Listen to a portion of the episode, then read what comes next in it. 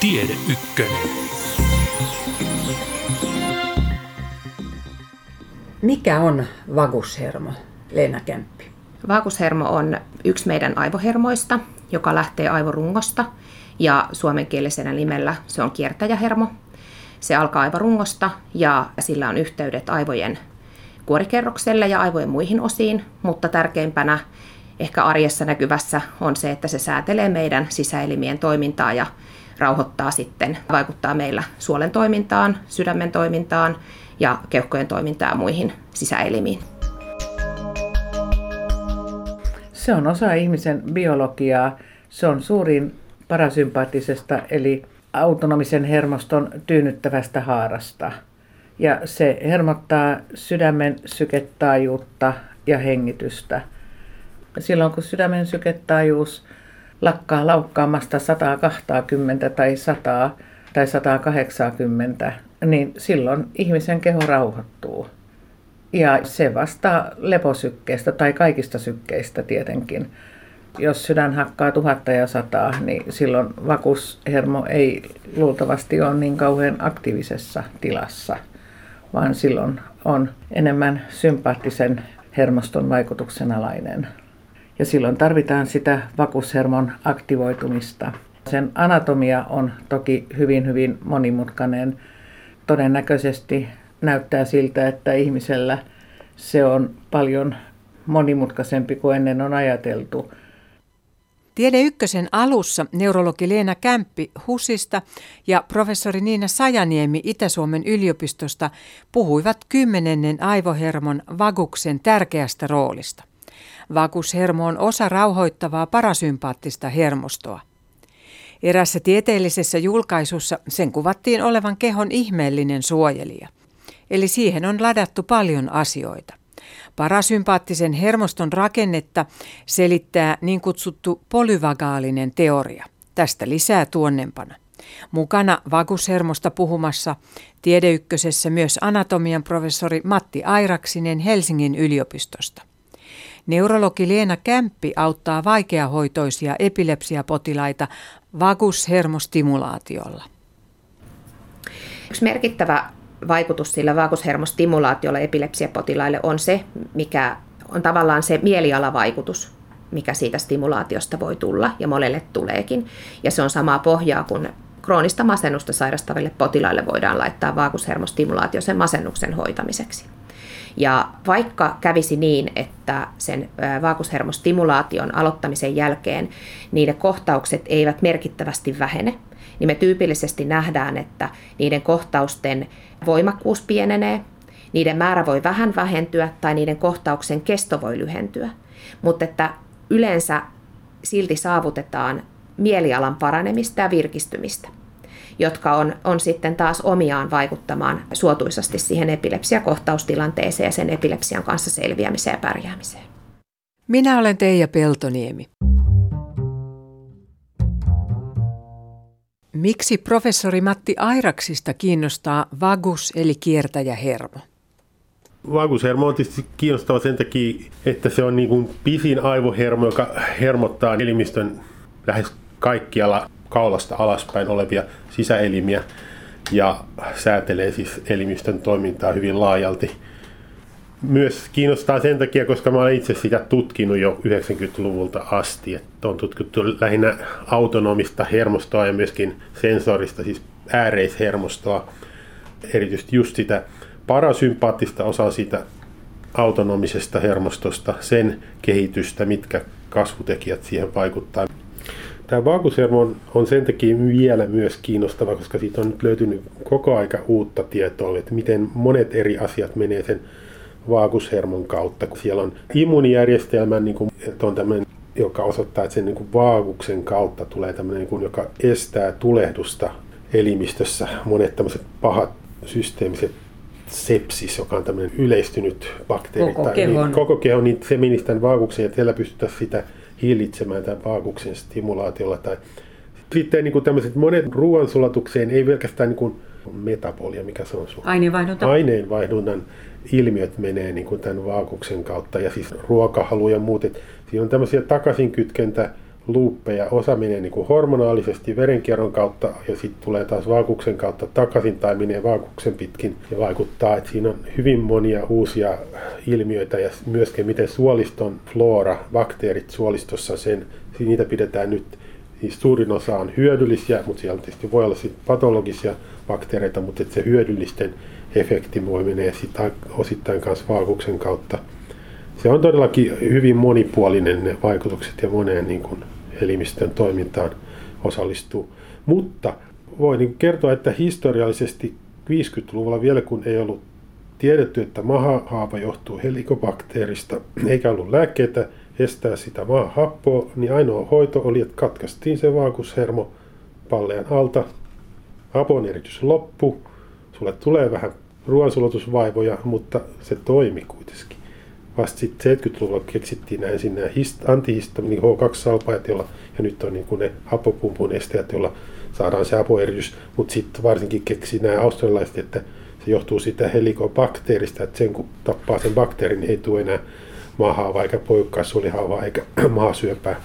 Ja se on nyt suunnilleen melkein nollassa niiden ilman.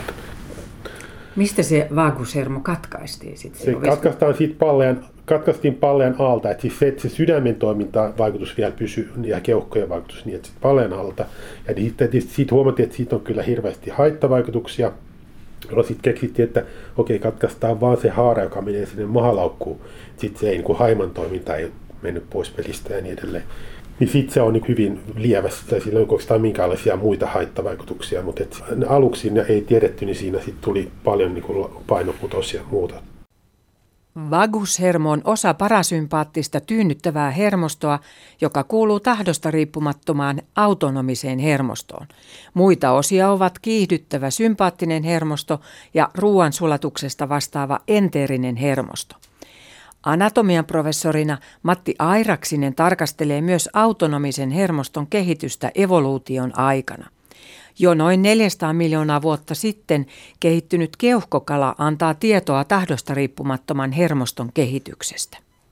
Ja se on kehittynyt siinä varhaisessa selkärangaisessa evoluutiossa mun ymmärtääkseni just tämä enterinen on se kaikista vanhin osa. Eli just joka säätelee tätä Joo. ruoansulatusta. ruoansulatusta. Ja siinä on tekijöitä, jotka löytyy myöskin niin kuin ei-selkärankaisilta, jopa hyönteisillä samoja kasvutekijöitä ja mekanismeja, joilla ne kehittyy, mutta siellähän se anatomia on ihan erilainen. Sitä, sielläkin kutsutaan ilmeisesti enteriseksi, mutta sitten tämä sympaattinen ja parasympaattinen osa tästä autonomisesta, niin ne on selkärankaisille ominaisia tai pelkästään. Ja niistä se parasympaattinen on syntynyt aikaisemmin, ja tämä sympaattinen on niin pikkasen nuorempi. Joillakin näillä vanhimmilla luukaloilla ei löydy esimerkiksi sydämeen, ei tule sitä sympaattista hermotusta, mutta tulee ainoastaan se vaakuksen parasympaattinen osa. Nyt parasympaattinen on nimenomaan se levosta ja palautuvista vastaava hermosto ja sitten sympaattinen on se kiihdyttävä hermosto. Niin mistä se kertoo, jos sitten niillä alkeellisimmilla olioilla ei selkäranka, sillä on vain sitten se parasympaattinen hermosto? Hyvä kysymys. Niin hyvin tota evoluutiota tunnet, mitä se kertoo, mistä, miksi se on mennyt niin päin, että Ilmeisesti se on jotain, se kertoo siitä, että mikä on ollut tärkeää siinä kehityksessä, että ruoan sulatus on varmaan kaikista tärkein, sen takia on pitänyt sen säätely kehittää ensimmäisenä ja sitten ehkä sydämen rytmiä ja hengitystä sääteleviä, mutta että kalat, jotka vielä ui vedessä, niin niillä se hengityksen säätely on ihan erilainen kuin sitten näillä, jotka on tullut ilmaa hengittämään. Ja sitten siinä just välivaiheessa se keuhkokalat, jossa, jolla on niin molemmat systeemit, niin siinä se tapahtuu se muutos, miten se hengityksen esimerkiksi säätely tämän autonomisen hermoston kautta tapahtuu. Et siinä on tapahtunut monta muutosta, mutta et miksi se on, niin tämä ensin on tullut se paras, että mä en ole varma, luulen, että se johtuu siitä, että se on vaan, koska se enteerinen ja parasympaattinen muistuttaa hyvin paljon toisia, että niitä aikaisemmin pidettiin niin Sama. enteeristäkin samana, niin se on ehkä siitä johtuva. Kun mä luin aineistoja sitten tästä vakushermosta, niin siellä käytettiin tämmöistä ilmaisua, että vakushermo on suuri kehon ihmeellinen suojelija. Että se pitää just yllä tasapainoa niin kuin hermostossa ja hormonitoiminnassa ja immunologiassa. Ja sitä kautta tietysti, kun jos se tasapaino, homeostaasi pysyy, niin silloin suojaava vaikutus terveyteen. Niin vielä jotenkin pureuduttaisiin siihen, että mikä se on se ero siihen niin kuin muihin aivohermoihin. Että, että sä sanoit tämän sydämen syketaajuuden, niin onko vielä jotain, mitä no sieltä... Se on se sydämen syketaajuus. Ja monet aivohermoista hermottaa kasvojen ilme- ja liikelihaksia. Ja sitä varten vuorovaikutus on niin kauhean tärkeää, koska niillä parasympaattiseen hermostoon vaikuttavilla eleillä ja ilmeillä saadaan aikaiseksi myös vakuusaktivaatio, jolloin keho alkaa tyyntymään. Ja silloin, jos vuorovaikutuksen joku osapuoli on hyvin sympaattisen vaikutuksen aktivaation alaisena, niin kasvojen ilme- ja liikelihakset ja katse näyttää erilaisilta ja silloin ne eivät toimi tyynnyttävinä, joka pohjautuu myös tähän ihan autonomisen hermoston tasapainottamiseen. Ja autonomisen hermoston tasapainottamisessa tarvitaan vakusaktivaatiota ja vakusaktivaatio saadaan aikaiseksi sillä, että jollakin tavalla aktivoidaan parasympaattista hermostoa. Ja ne on monimutkaisia ilmiöitä ja, ja hyvin vahvasti yhteen kietoutuvia ilmiöitä, mutta ruohonjuuritasolta rauhoittuminen alkaa siitä, että vakusaktivaatio käynnistyy ja sydämen syketaajuus tasaantuu ja hengitys tasaantuu. Niina Sajaniemi, mainitsit tämän vakusaktivaation, niin, niin mikä sitten vakaalinen jarru? Onko se vaan ikään kuin... Vakaalinen jarru on se, että itse sitten opitaan painamaan vakaalista jarrua, eli rauhoittamaan mieltään, joka on kehittynyt tämä taito ainoastaan vuorovaikutuksessa. Eli tavallaan ihmisillä on periaatteessa kaikilla edellytykset oppia käyttämään vakaalista jarrua, mutta sen käytön oppiminen edellyttää sitä, että on kanssa säätelevä toinen, eli että on vuorovaikutusta.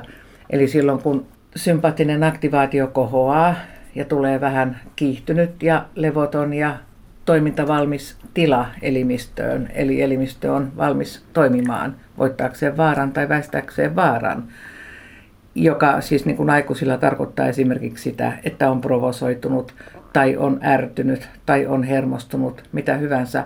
Ja silloin, jos siinä tilassa joku rauhoittaa tai itse muistaa rauhoittua, itse muistaa, että ai niin, että munhan piti nyt ruveta hengittämään. Ai niin, mun kannattaa laittaa silmät kiinni ja laskea kymmeneen ihan vanhanaikaisesti. Silloin sillä hengityksen rauhoittamisella saadaan aikaiseksi tämä vakaalinen aktivaatio, eli se on juuri sitä, että ikään kuin painetaan sitä vakaalista jarrua, eli tyynnytetään oma mieli. Ja sen taidon on oppinut, jos ensin on ollut monia ihmissuhteita, missä joku toinen on toiminut tyynnyttäjänä. Se on ikään kuin tämmöistä ihmisenä olemisen autokoulun käymistä, kun opetetaan jarruttamaan oikeassa paikassa. Professori Niina Sajaniemi vetää tutkimushanketta, jossa kolmesta kuuteenvuotiaita lapsia opetetaan säätelemään stressiään erilaisilla keinoilla. Työn taustalla on vaagushermon toiminta. Tutkimusten mukaan lasten tunnetaidot, aistitiedon käsittely, vuorovaikutustaidot ja itsesäätely sekä stressin hallinta paranevat rauhoittumiseen tähtäävillä työkaluilla. Lapset tarvii sitä, että he oppivat rauhoittumaan. Aikuisetkin tarvii sitä, että he oppivat rauhoittumaan. Ihan kulttuurista, katsomuksesta, mistä tahansa riippumatta ihmisen täytyy rauhoittua. Muuten ihmiset kuluttavat itsensä loppuun. Mitä pienempänä, mitä nuorempana siis niin kuin niitä taitoja harjoitellaan ja mitä useammin niitä taitoja toistetaan, niin sen vahvemmin ne vakiintuu osaksi omaa käyttöjärjestelmää. Ja tässä ei ole mitään mystistä, eikä tässä ole mitään maagista. Tämä ei ole mikään poppakonsti eikä mikään taikatemppu. Tämä on ihan puhtaasti biologiaan, vuorovaikutukseen, ihmisen, ihmisenä olemiseen, kasvuun ja kehitykseen liittyvä prosessi, jossa me pyritään vahvistamaan sitä, mikä on perustaito, mitä tarvitaan, jotta kaikki muut taidot, mukaan lukien sosiaaliset taidot, tunnesäätelyn taidot, tiedolliset taidot, pääsevät vapaasti kehittymään, kun ei tarvitse käyttää liian paljon energiaa siihen jatkuvassa valmiustilassa olemiseen. Jatkuvassa valmiustilassa tai liian voimakkaassa valmiustilassa tai liian toistuvasti voimakkaana syttyvässä valmiustilassa on selkeästi kehityksellisiä riskejä. Että aivot väsyy, aivot eivät ole silloin optimaalisessa tilassa vuorovaikutukseen, oppimiseen, mihinkään toimintaan. Siksi pitää oppia säätämään. että se on supertaito, mikä on kaikkien taitojen alla.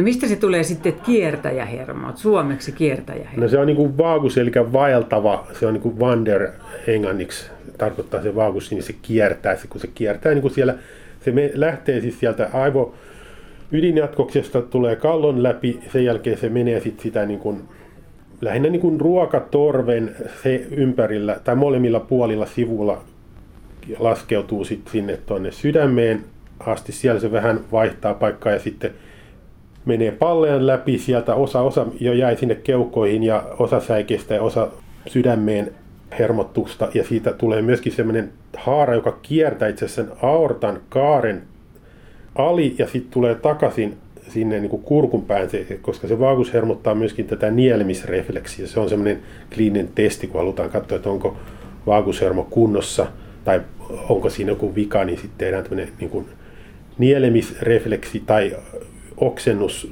tai yleensäkin kurkun päätä niin kuin stimuloidaan. Voidaan katsoa, että tuleeko. Eli se vaagus hermottaa tätä kurkun päätä myöskin. Mutta se tulee sieltä, se hassusti kiertää se hermo sieltä alakautta, koska se on joku evoluution jääne, että kirahvilla, kun se joutuu kiertämään siis niin kuin monta metriä ja tulee takaisin ylös, se on ihan hassua.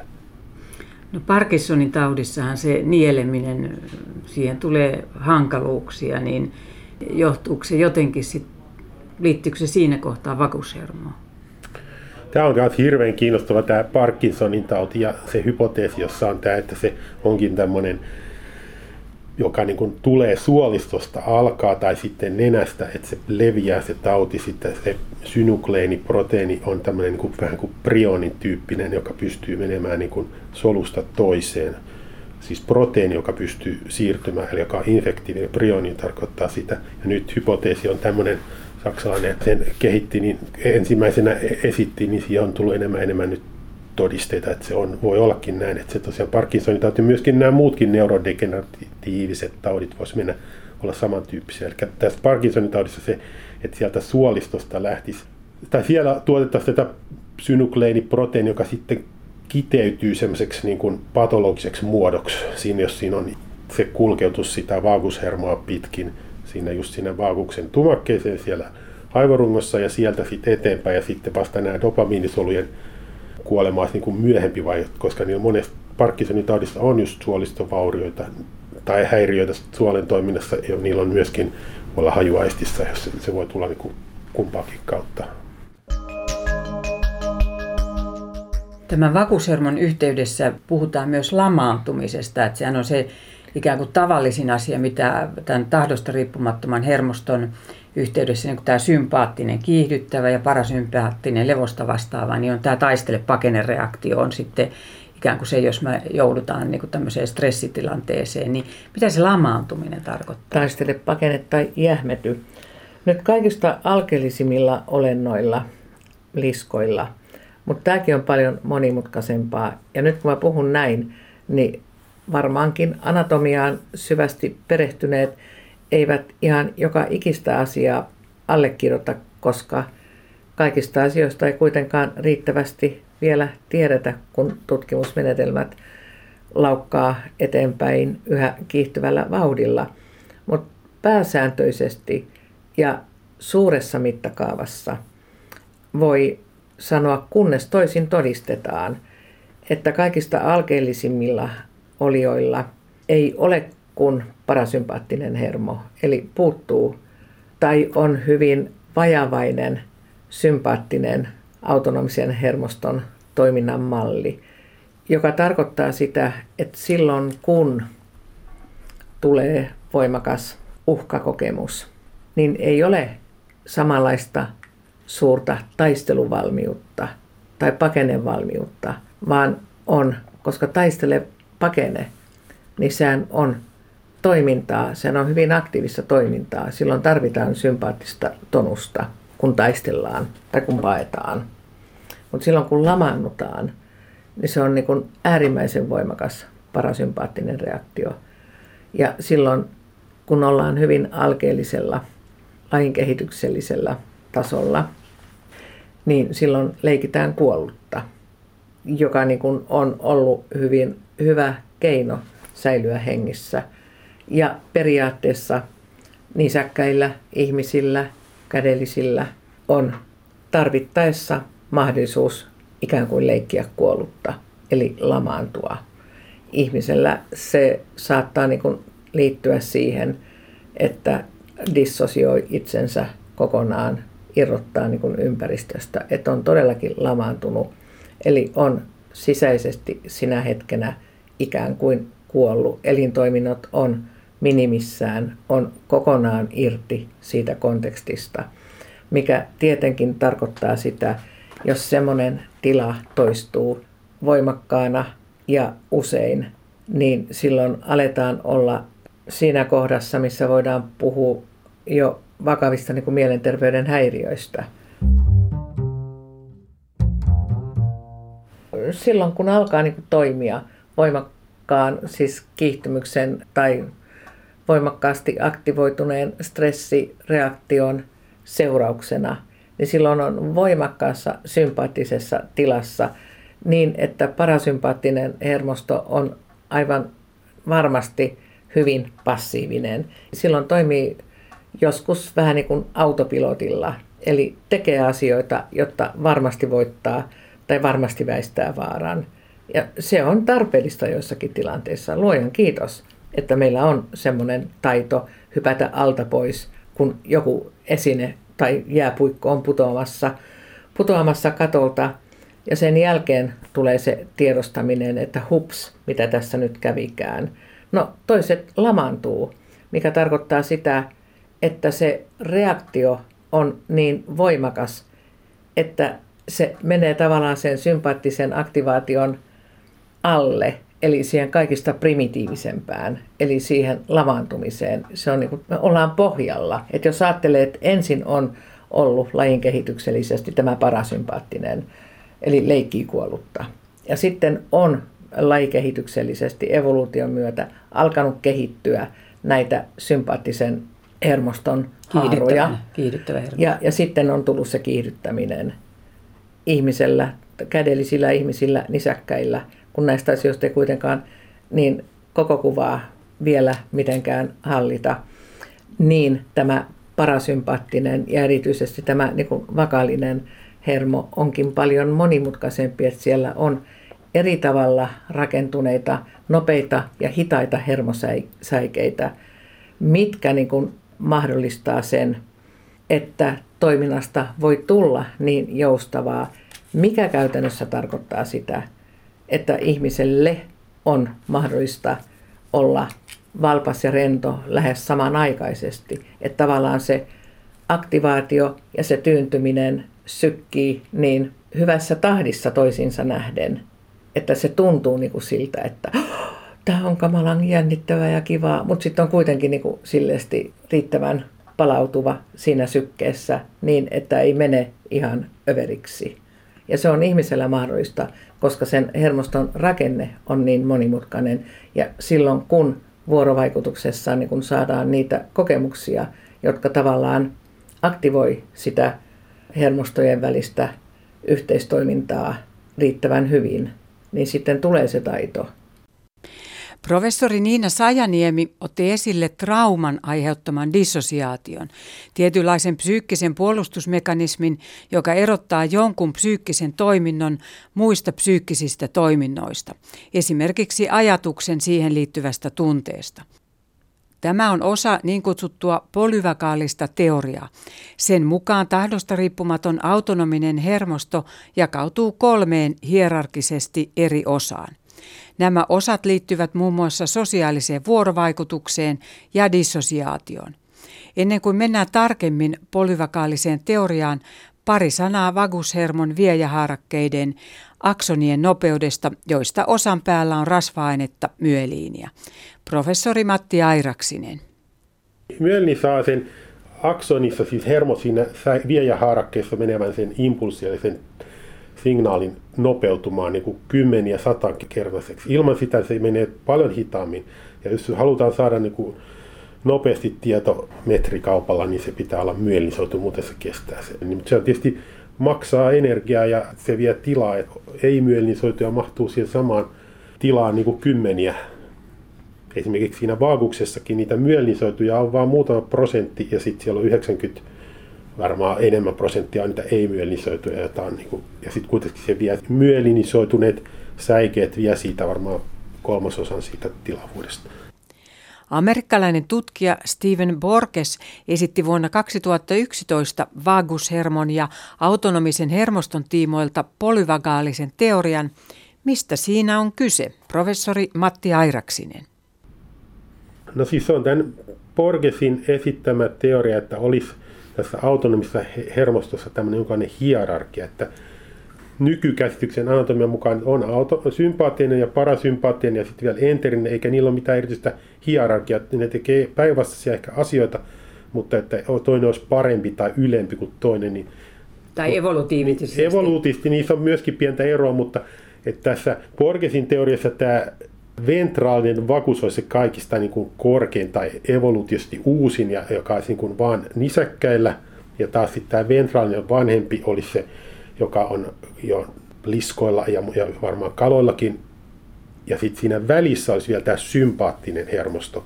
Tähän ei ole mun käsittääkseni minkäänlaista niin kuin näyttöä, että siinä olisi joku tämmöinen hierarkia. Hänen teoriassaan on esittää tämmöisiä korrelaatioita, mutta ei, niistä ei ole niin kuin näyttää, että se oikeasti olisi kokeellista näyttää, että se meni siellä olisi joku tämmöinen hierarkia. Se on tietysti totta, että myeliinsoitunut aksoni on nopeampi. Ja sitten se, että se säätelee just sitä sykevaihtelua, niin myeliinsoituneet aksonit, niin se on niin kuin, ajatellaan, että se olisi jotenkin niin kuin smart, niin älykkäämpää kuin se, että säätelee, niin ei myeliinsoidut taas säätelee esimerkiksi sydämessä sitä supistumista ja myöskin sitä rytmiä jonkun verran moduloi, mutta ei niin nopeasti kuin tämä myeliinsoitut säikkeet. Mutta että ei se mun, siinä mun mielestä ole mitään syytä ajatella, että se olisi jotenkin, toinen olisi jotenkin toisten yläpuolella. Vakushermolla on kaksi vievää hermosolukertymää eli tumaketta aivorungossa ja kaksi tuovaa hermosolukertymää kallonpohjassa. Vieviä tumakkeita on selän eli dorsaalisen ja mahan eli ventraalisen puolella. Polyvagaalisen teorian mukaan erityisesti mahanpuoleinen, siis ventraalinen tumake, on tärkeä. Siitä tulee sydämeen myelinisoituneita nopeita säikeitä. Matti Airaksinen ei innostu viimeaikaisen tutkimuksen perusteella parasympaattisen hermoston jaottelusta nisäkkään ja matelian vagushermoon. Nopeita viejähaarakkeita on löydetty keuhkokalalta noin 400 miljoonan vuoden takaa. Nisäkkäiden ja luukaloihin kuuluvan keuhkokalan välissä on noin parisataa miljoonaa vuotta. Ja se on siinä just siinä hengityksen ja sydämen rytmin säätelyssä tärkeää, että sieltä saadaan nopeasti se säätelytieto. Että se olisi pelkästään nisäkkäillä oleva ominaisuus. Ja sitten tämmöinen niin tämä dorsal, jota se, hän kutsuu tämmöisen liskotumakkeeksi tai niin kuin vanhemmaksi evoluutiosta. Niin nyt viimeaikaisen töiden mukaan näitä vyölinsoituja aksoneita on myös keuhkokalojen vaakuksessa ja siellä vastaavissa tumakkeissa, jotka on vastaa tätä ambigustumaketta, niin niillä on hyvin samanlainen se anatomia – se ei ole, ole ollenkaan pelkästään nisäkkäille. Ja tämä, tämä lunta tuossa kaveri, joka sen julkaisi. No se on tämä Edwin Taylor. Tämä, sitä on eniten. Niin heillä on nyt esimerkiksi viime vuonna tullut tämmöinen juttu, joka on tällä keuhkokalalla, joka on just se, se niin kuin evoluutiossa vedessä hengittävistä, joka pystyy hengittämään myös maan päällä, eikä tämmöisissä elää lammikoissa, jotka saattaa kuivua kokonaan, ja sitten se pystyy elämään myöskin sit ilman vettä, eli siis hengittämään keuhkoilla. Niin näillä tämä on ihan samanlainen vaagustumake ja ne, siellä on se dorsaalinen ja ventraalinen ja siellä on se myölinisoituneet aksonit, kun, mitä löytyy nisäkkeellä. Et sit miten ne sit kaikki se muu, mitä hän esittää, niin pitää paikkansa, niin siihen mä en ota kantaa, mutta tämä, niin kuin, tämä anatominen ja evoluutiivinen perusta ei näytä pitävän paikkansa siinä teoriassa. Mutta mikä on sitten se jotenkin se ajatus sitten, että psykiatrinen, psykologinen suunta on ikään kuin ottanut tästä vauhtia ja sitten sitä käytetään niin kuin terapiatyössä ja selitetään tavallaan niin kuin sitten kenties niin kuin trauman yhteydessä koettuja asioita ja muita, niin... Sehän tiedetään, että jos vetää syvään henkeä, se rentouttaa, vähentää stressiä. Et siinä on niin kuin idea tämä hengityksen rytmin ja, hengityksen ja sydämen rytmin välillä olisi jonkunlainen linkki. On siis vanha tämä Claude Bernard, joka tämän kuuluisin ehkä fysiologi, ranskalainen 150 vuotta esitti jo. Meillä on yhteys ja se menee niin aivojen kautta se linkki ja sitten vaukushermoa pitkin, niin tämä niin on hyvin houkutteleva ajatus, että siinä nyt olisi joku, jotain muutakin kuin vain tämä, että se säätelee sitä hengitystä, että se optimo, on optimoinut sen hengityksen ja sydämen rytmin sitten sen mukaan, että se olisi mahdollisimman tehokas. Että sit, kun se kuitenkin näyttää se hengittäminen joogassa ja mindfulness ja muualla auttavan siihen selvästikin, että se saa sut rentoutumaan ja muuta. Mutta se, että mikä se, niin se mekanismi ja se anatomia ja se muu, ne, niin, niin se ei välttämättä ollenkaan ole sitä, mitä tämä Borgesin teoria sanoo, vaan se voi olla jotain muuta, mutta sitä ei tunneta mun käsittääkseni läheskään. Koska nyt just viimeaikaisten töiden perusteella vasta aletaan tuntea, että mitä se vaakushermo pitää sisällä ja minkä, mitä ne, se on todellakin poly, voi sanoa, että polyvagaalinen on totta, koska siellä on niin kuin monta erityyppistä hermosolua, ne tekee eri asioita, niin sinällään se on poly, mutta että ei, niin kuin vaakus on kuitenkin vaakus ja sitten vaakuksella on useampi tumake, mutta niin. Mutta niin mindfulnesskin Mindfulness on selvästi niin kuin hyödyllistä. Joo, koska niin. sehän on näitä sen taitoja, nehän niin, on niin kuin tuhansia no, vuosia. Ja, ja niin kuin akupunktiokin pitkälti on hyvä. Siinä on, voi olla, jos tietää, että jotain voi tehdä väärinkin siinä, mutta että just tämä niin kuin, sitä vaikka tuot korvastakin, niin se stimuloi varmaan vaakusta sitä kautta. Mutta mindfulness on jees ja jooga nyt varsinkin, mutta siinähän tulee sitä, niin kuin, ei pelkästään se hengitys, mutta siinä on se just se liikunta, nivelet ja kaikki muut paranee, kun sitä tekee. Professori Matti Airaksinen sanoo, että rauhallinen hengitys rauhoittaa sykettä ja kehoa. Tietoisuustaidot eli mindfulness ja jooga auttavat, mutta selittääkö juuri polyvakaalinen teoria niiden vaikutusta? Toisaalta tarvitaanko aina teoria? Lääketieteessä on paljon hoitoja, joista ei tiedetä, miksi joku toimii. Esimerkkinä hän mainitsee sydämen vajatoimintaan 1700-luvun lopulta käytetyn sormustinkukkavavalmisteen digitaalikseen. Eihän siitäkään tiedetty pitkään, miksi lääke toimii. Professori Niina Sajaniemi neuropsykologina vahvistaa, että rauhoittumista ja vakaalisen jarrun käyttöä voi oppia.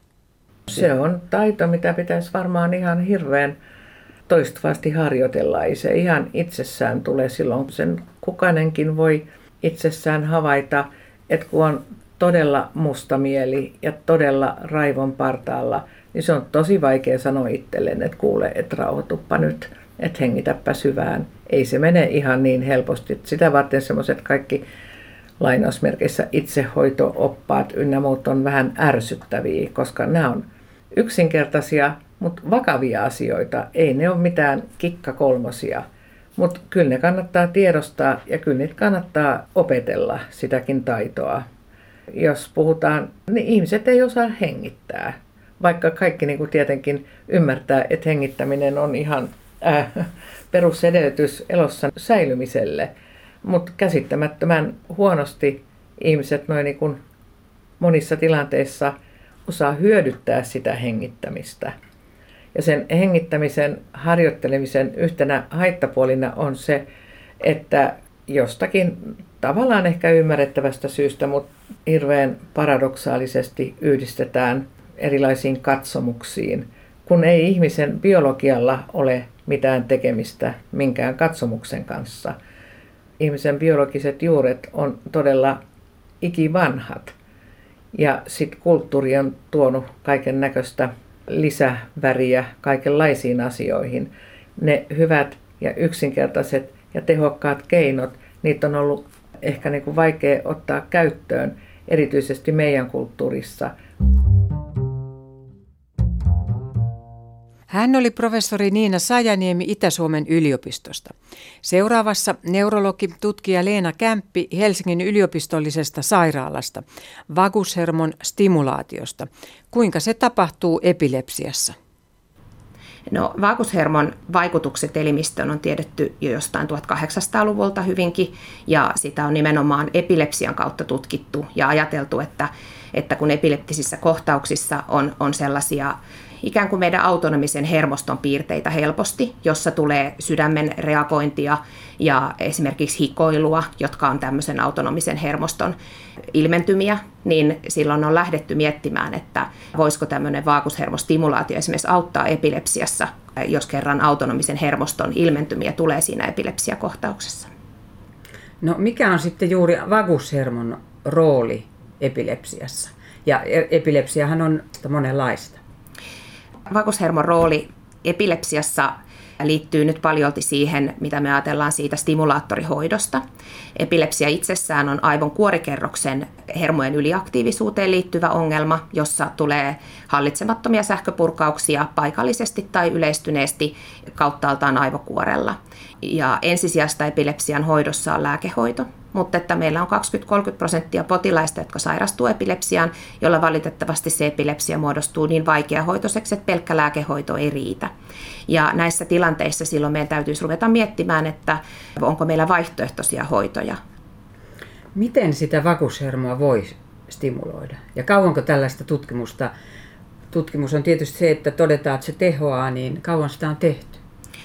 Vakushermostimulaation ensimmäiset ihmisillä tehdyt tutkimukset on mun ymmärtääkseni ja muistaakseni 1980-1990-luvulta, eli jo useamman kymmenen vuoden ajan. Ja tällä hetkellä yli 60 000 potilasta maailmassa saa tätä vaakustimulaatiohoitoa. Sitä on alun perin tutkittu koirien epilepsiassa ja, ja sitten, sitten myöhemmin siirrytty ihmisten hoitamiseen. Epilepsiastimulaatiohoito tapahtuu niin, että laitetaan se akku tai generaattori, laitetaan rintakehälle vasemmalle puolelle rintalihaksen päälle, ihon alle ja implantoidaan sitten se varsinainen elektrodistimulaattori tai kiinnitetään se sitten siihen vaakushermon ympärille ihon alla. No kuinka pinnassa se vaakushermo on tässä? No se, se on... kulkee kau- niin kuin molemmin puolin, eikö niin? Se on parillinen hermo. Se kulkee parillisena molemmin puolin ja se on kohtalaisen pinnassa, mutta ei niin, että me pystyttäisiin siihen sitä itse käsittelemään. Vielä vähän siitä, miten se laitetaan, että onko se paikallispuudutuksella tehtävä vai onko se nukutuksessa tehtävä operaatio, sitten kun se laitetaan siihen vaakushermon ympärille ja sitten se, lähetin tai se on täällä rintakehällä. Eli se, se generaattori jää rintakehälle ja sitten yleensä nukutuksessa niin potilaalle tunneloidaan sille elektrodinauhalle paikka sieltä ihon alta. Ja sitten se laitetaan, että itse asiassa potilaalle tulee rintakehälle yksi pieni viilto ja kaulalle pieni viilto. Ja miten sitä sitten ikään kuin ohjataan? Onko se, se on varmaan joku etäsysteemi? Eli siinä generaattorissa on itsessään se ohjelma, jota me sitten vastaanotolla aina ohjelmoidaan. Eli potilas ei pysty oikeastaan itse sitä stimulaatiota muuttamaan, vaan se tehdään lääkärin valvonnassa vastaanotolla. Jotta se vaakushermo kestäisi sen stimulaation, niin se stimulaatio annetaan sykleittäin. Eli aina välillä se stimulaatio on päällä ja välillä se on tauolla. Ja sitten siinä säädetään sitä syklin tiheyttä, eli kuinka monta prosenttia se stimulaatio vuorokaudessa päällä tietyn protokollan mukaisesti. Mutta että alkuun haetaan, että se on riittävän voimakas Eli haetaan riittävät milliampeerit siihen, että voidaan ajatella, että se stimulaatio aiheuttaakin jotain siellä aivojen hermoverkostoissa. Miksi se vakuushermostimulaatio sitten estää tämmöisessä toistuvassa epilepsiassa niiden kohtausten tulemista? No ihan tarkkaan sitä ei tiedetä, mutta me tiedetään, että sillä vaagushermolla sillä on noin 80 prosenttia säikeistä menee aivoihin päin ja 20 prosenttia menee elimistöön päin. Ja kun me annetaan siihen 80 prosenttia aivoin päin menevistä säikeistä stimulaatiota, se vie sen stimulaation ensin niihin aivo, aivorungon tumakkeisiin, ja sillä on laajat yhteydet sitten muihin tumakkeisiin ja sitten sinne aivojen muihin verkostoosiin. Ja se jollain tavalla muokkaa sitä hermoverkoston toimintaa. Se vaikuttaa toki myös erilaisiin välittäjäaineisiin, kuten GABAan, joka on tämmöinen meidän toimintaa hidastava välittäjäaine. Sitten se vaikuttaa meillä noradrenaliiniin ja serotoniiniin. Mutta että epilepsiassa sillä on myös näiden välittäjäaineiden lisäksi on, on vaikutusta sillä, miten se vaikuttaa siihen hermojen yhdistymiseen ja verkoston toimintaan. Ja jos me ajatellaan, että aivojen syvissä osissa on niitä rakenteita, joiden kautta esimerkiksi epilepsiakohtauksen leviäminen jo kaikkialle aivoissa tapahtuu, niin kun se epileptinen kohtaus lähtee vaikka pienestä yksittäisestä pesäkkeestä ja se sähköinen purkaus leviää siellä aivoissa, niin jos me osutaan sillä stimulaatiolla siihen sen purkauksen leviämiseen, niin se saattaa katkaista sen juuri alkaneen kohtauksen se stimulaatio.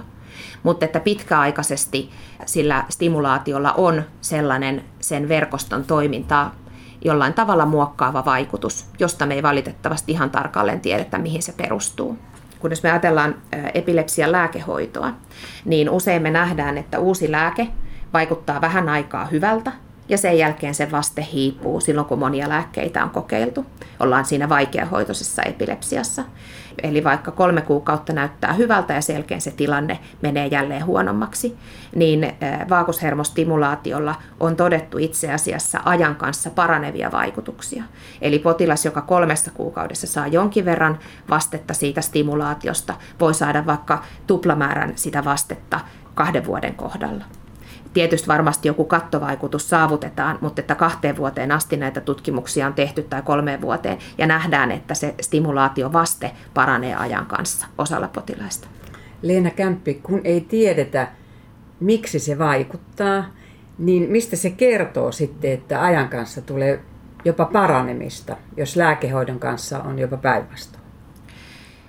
Siitä, että meidän aivo, aivokudossa on muokkautuvaa jollain tavalla ja ne hermoverkoston toiminta ja hermojen yhdistelmät, ne muokkaantuu ajan kanssa. Ja jollain tavalla tämä stimulaatio saa sen menevään parempaan suuntaan.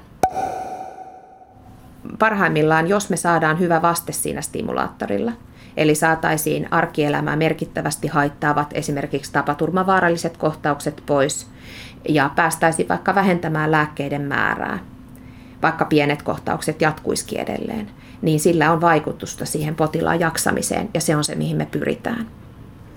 Kun se vaagushermo on niin tärkeä, että se säätelee sitä sydämen sykettä, hengitys, ruoan sulatus, eli tämä suoliston jama, ja sitten immuunipuolustus, niin mitä haittoja tällä on? No, tyypillisimmät haitat itse asiassa vaakushermostimulaatiosta tulee siitä, että meillä menee siitä vaakushermosta heti sen stimulaattorikohdan alapuolelta lähtee äänihuulihermo, eli puhutaan tämmöistä palaavasta haarasta. Ja se stimulaatio tyypillisimmillään ilmenee niin, että potilaan ääni käheytyy sen stimulaation aikana. Ja ja joillekin se on erittäin hankala, koska se, jos on vaikka puhetyöläinen tai muuten näin, niin, niin kun se ääni on e-, ensin kirkas ja sitten sen sti- lyhyen stimulaation ajaksi se menee hyvin möreäksi, niin se voi olla hankala laulajalle tai muuten puhetyöläiselle ja ihan tavallisessa arjessa. Osa potilaista kokee, että, että siihen kurkkuun tulee jonkinlaista kiristystä tai semmoista sen stimulaation aikana, mutta se on itse asiassa hyvin oikeastaan aika harvinaista. Ja, ja sitten se saattaa liittyä enemmän siihen, että kun se ääni käheytyy, niin yrittää puhua voimakkaammin, jolloin siihen kurkkuun tulee kiristystä.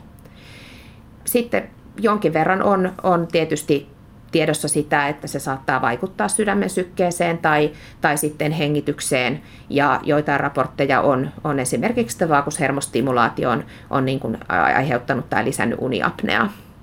Se ei ole mitenkään kaikilla potilailla ja sitten taas uniapnea voidaan myös hoitaa CPAP-hoidolla, jos me saadaan sillä stimulaattorilla esimerkiksi ne tapaturmavaaralliset kohtaukset pois, niin se hyöty on niin kuin merkittävä. Miten ihminen itse, koska se on kuitenkin, nyt ei puhuta enää tavallaan siitä sairaustilasta, vaan meidän länsimaisten ihmisten ongelmahan on tämä levoton, rauhaton olo niin miten ihminen voi itse jotenkin työstää sitä vakushermoa, joka kuitenkin vastaa niin monesta asiasta. Muun muassa kun se on parasympaattista haaraa, niin sit rauhoittumisesta. No esimerkiksi hengitysharjoitukset on semmoisia, jolla, jolla voi vaikuttaa siihen niin kuin vakaaliseen tonukseen, eli että kuinka paljon se vaagushermo tai se parasympaattinen hermosto on mukana. Ja, ja se, on, se on sellainen asia, jolla se tulee sieltä paljon joogasta ja muista tällaisista, eli ihan semmoinen niin kuin rauhoittuminen niin, niin tukee sitä. sitä eli millä tavalla pitäisi hengittää Eli syvään hengittäminen ja sillä ei, ei mitenkään huohottamalla hengittäminen, tai, mutta että siihen hengittämiseen, hengittämiseen keskittyminen ja rauhassa syviä hengenvetoja vetämällä, niin sillä voi vaikuttaa siihen vaagushermoaktiivisuuteen. Neurologi Leena Kämppi muistuttaa vielä vagus eli kiertäjähermostimulaation hyödyistä vaikeahoitoisen epilepsian hoidossa että niin moni saa sen hyvän mieliala hyödyn siitä. Mm, ja se on osa sitä, se johtuu siis siitä vakushermon stimulaatiosta. Kyllä. Että osa... Se on niin kuin itsenäinen vaikutus. E, joo, ja itse ajattelen, että se liittyy niihin serotoniin ja tumakkeisiin vaikutuksesta. Eli tavallaan serotoniini, joka on meillä mieli, mielialaan liittyvä välittäjäaine, niin siihen vaikuttaminen todennäköisesti kohentaa sitä mielialaa se hyöty, mikä nähdään usein epilepsiapotilailla. Tai se on, se on se liitännäishyöty, mitä me myös haetaan siinä, koska kyllä vaikeahoitoinen epilepsia pitkään jatkuvine runsaine kohtauksineen, niin usein johtaa psykiatriseen liitännäissairauteen, masennukseen, ahdistukseen – koska se vaikuttaa, se epilepsia rajoittaa elämää ja vaikuttaa niin monella tavalla, tuo turvattomuutta ja pelkoa. Ja erittäin usein epilepsialla on toinen, toinen liitännäissairaus, joka tulee psykiatrian puolelta. Silloin tällä vaakushermostimulaatiolla voi olla siihenkin suotuisa vaikutus. Ja vaikka se itse kohtausten määrä pysyisi samana, niin jos niiden intensiteetti ja, määrä, tai intensiteetti ja kesto lyhenee, ja esimerkiksi ne kaikkein vakavimmat kohtaukset jää pois, ja jääkin vain paikalliseksi rajoittuva purkaus, niin se hyöty on potilaalle merkittävä. Eli epilepsiapotilailla, kun aloitetaan vaakushermostimulaatio, niin osalle se toimii, osalle se ei toimi. Mutta että toimivuusennuste kerrotaan potilaalle, eli noin puolet potilaista hyötyy sen verran, että puolet kohtauksista jää pois. Osa hyötyy niin, että kaikki kohtaukset jää pois, ja osalla voi olla, että kohtausmäärä säilyy samana, mutta niiden kohtausten tyyppi tai vaikeusaste muuttuu. Eli hyödyt ovat niin kuin monella tavalla katsottavia. Mikä tässä sitten jotenkin on innostanut kuitenkin tätä tutkimusta, että että se hengittäminen oikeasti sua rentouttaa, niin joku mekanismihan siinä on. Että se ei välttämättä ole tuo polyvagaalinen teorian mukainen, mutta se on joku mekanismi, jota ei tunneta, niin sen selvittäminen. Siellä on paljon just, että se on selvinnyt vasta viime aikoina, että siellä on useita eri tyyppejä ja mitä ne kaikki tekee, ne eri tyypit, ja sieltä on löytynyt uusia tyyppejä, näitä parasympaattisia hermosoluja, niitä vaakuksen sensorisia hermosoluja, joiden tehtävästä ja toiminnasta tiedetään tosi vähän, koska ne on vasta just löydetty, että semmoisia on edes olemassa. Ja mitä kaikkea ne sitten tekee. Ja kaikki se, ne yhteydet sitten sieltä aivorungon, aivo, ydinjatkeen tumakkeista sitten sinne ylemmäs aivoihin, ylempiin, korkeimpiin aivoalueisiin, niin niistäkin tiedetään tosi vähän mun käsittääkseni vielä, että mikä siellä sitten oikeasti vaikuttaa, mitä kautta nämä. Niin kuin aivotutkimukselle hyvin paljon vielä kiinnostavaa tehtävää. Että tämä nyt on viime vuosina ja nyt on tullut näitä uusia menetelmiä, joilla pystytään näitä oikeasti näitä hermoratoja merkitsemään ja sen avulla sitten katsomaan, niitä pystytään spesifisesti, eli jo vaan tiettyä hermosolua pystytään aktivoimaan tai inhiboimaan niitä ja sillä tavalla niin kuin selvittämään, että mitä se oikeasti tekee se solu.